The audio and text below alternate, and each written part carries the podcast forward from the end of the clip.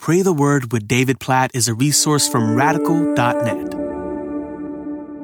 Psalm chapter 69, verse 13. But as for me, my prayer is to you, O Lord, at an acceptable time, O God, in the abundance of your steadfast love. Answer me in your saving faithfulness. Is that not a great prayer? Did you hear that phrase, at an acceptable time? My prayer is to you, O Lord, at an acceptable time, O God, in the abundance of your steadfast love. Answer me in your saving faithfulness. Oh, we need to insert that phrase more often into our prayers at an acceptable time to pray with trust in the timing of God as we ask for all kinds of things to constantly say, God, according to your timing, to pray for healing when we are sick or hurting and to say, God, please do this at an acceptable time, knowing that he will answer. And that's what I love about the last part of verse 13 in the abundance of his steadfast steadfast love, in his saving